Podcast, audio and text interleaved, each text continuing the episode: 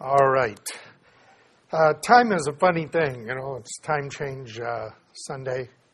Um, sometimes time feels like it's moving forward very rapidly.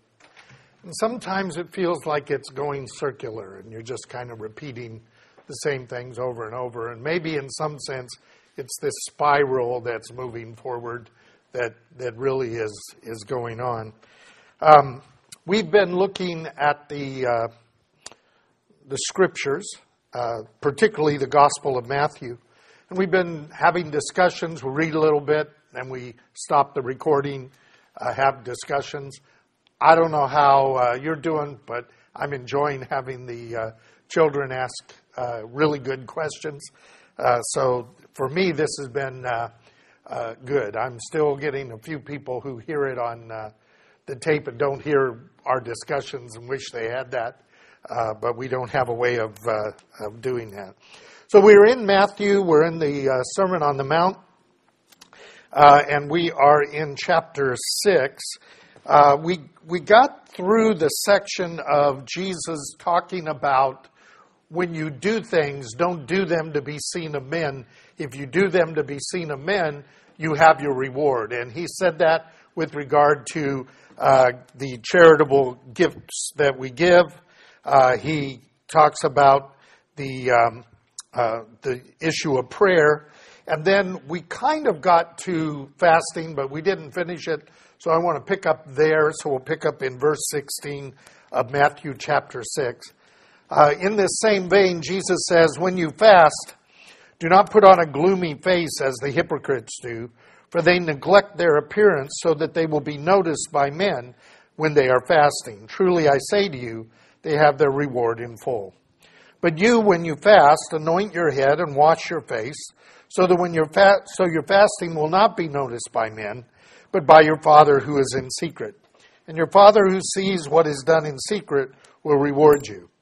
Uh, now, I, I, want to talk about that uh, for a couple of minutes, and we'll open up to discussion.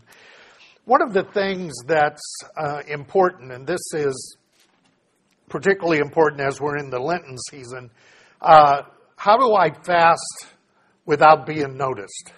Well, Jesus is here talking about people who are seeking to be noticed, and they're seeking to be noticed in the sense that they uh, they neglect their appearance.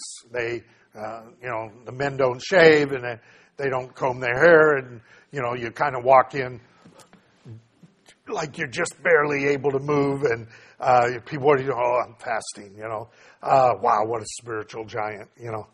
That, that's the complaint. Uh, for most of us, we're not doing that. Many of us are struggling with what is the point of fasting and why are we, uh, how do we do that in the context of a season like Lent and uh, we're interacting with people regularly. So I want to I want to mention a couple of things on that. First of all, it's it's pretty easy to not have to announce your fasting unless you actually have to be at lunch with somebody, right? Then it's a little different issue. But you can always say, I'm, I need to do lunch alone uh, and then go to your office or go somewhere and, and avoid the eating in that context. So it's not like we really have to uh, uh, put on a sign, I'm fasting. Uh, and I think that this is important because fasting is a part of self discipline. And its ultimate goal is what we read earlier today in our, in our liturgy, which is that self denial for the benefit of others. It's not a matter of how much can you fast. This is not a competition. It's really a controlling of our passions, a controlling of our appetites that are very self oriented for the sake of being able to deny ourselves, take up our cross and follow Him, and do for others. So that's the, that's the actual focus. When God sees that that's what you're struggling to do, then He rewards us openly in that context.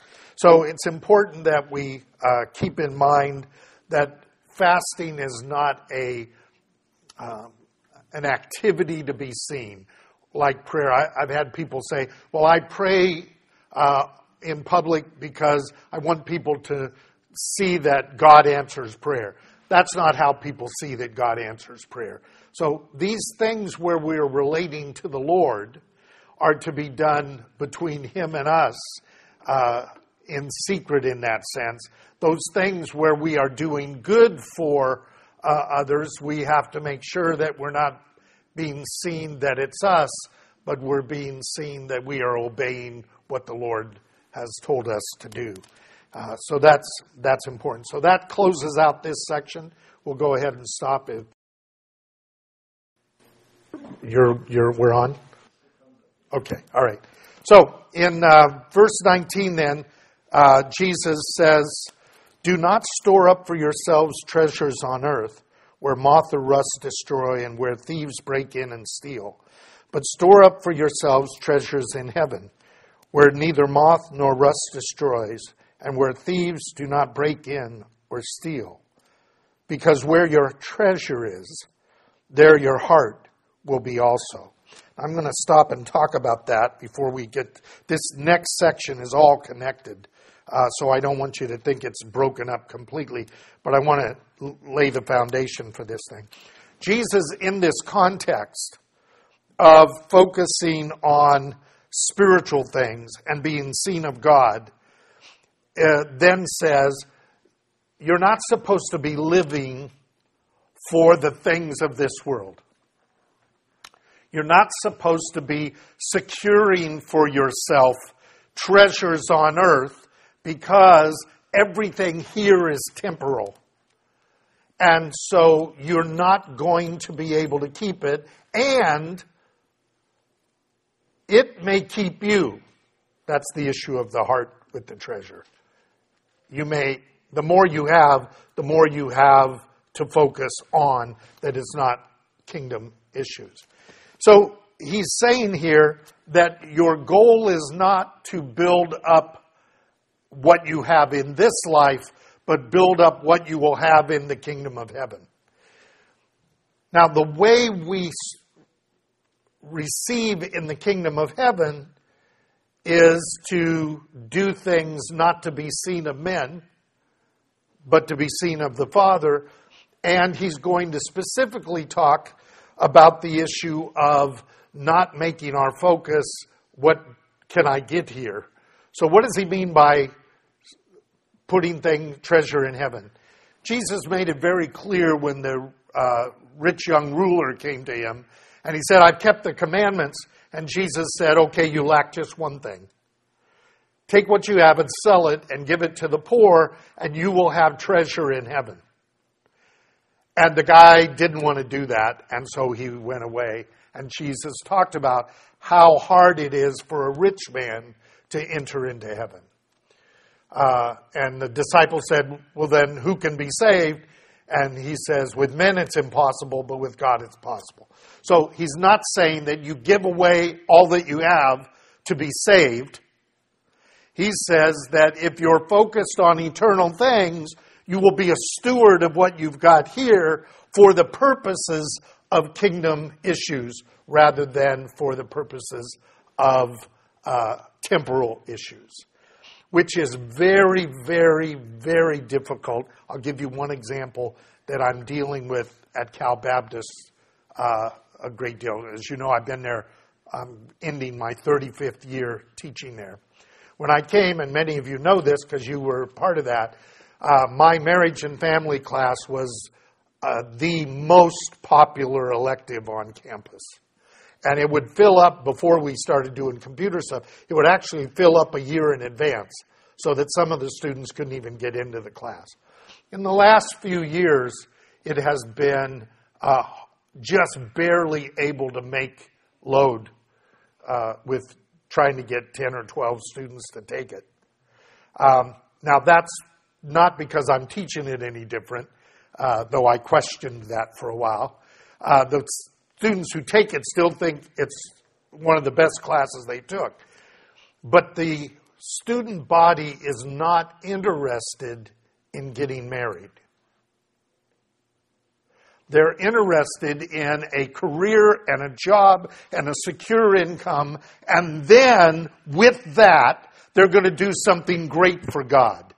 That's a major mind shift. Instead of seeing marriage and family as normative, and I have to work in order to support family, the focus is on the career and the securing of things so that they can then do something about the kingdom. Just the opposite of what Jesus is talking about here. And we'll really see that when we get down to verse 25. But I, I just wanted to, to load that up front so that you have some idea of where we're headed. Because this whole next section is about whether or not you're focused on kingdom things or focused on earthly things. If your primary focus is on earthly things, you will not be building up treasure in heaven. If your focus is on eternal things, then you will be a steward so that you build up treasure in heaven. So, with that, we'll stop the tape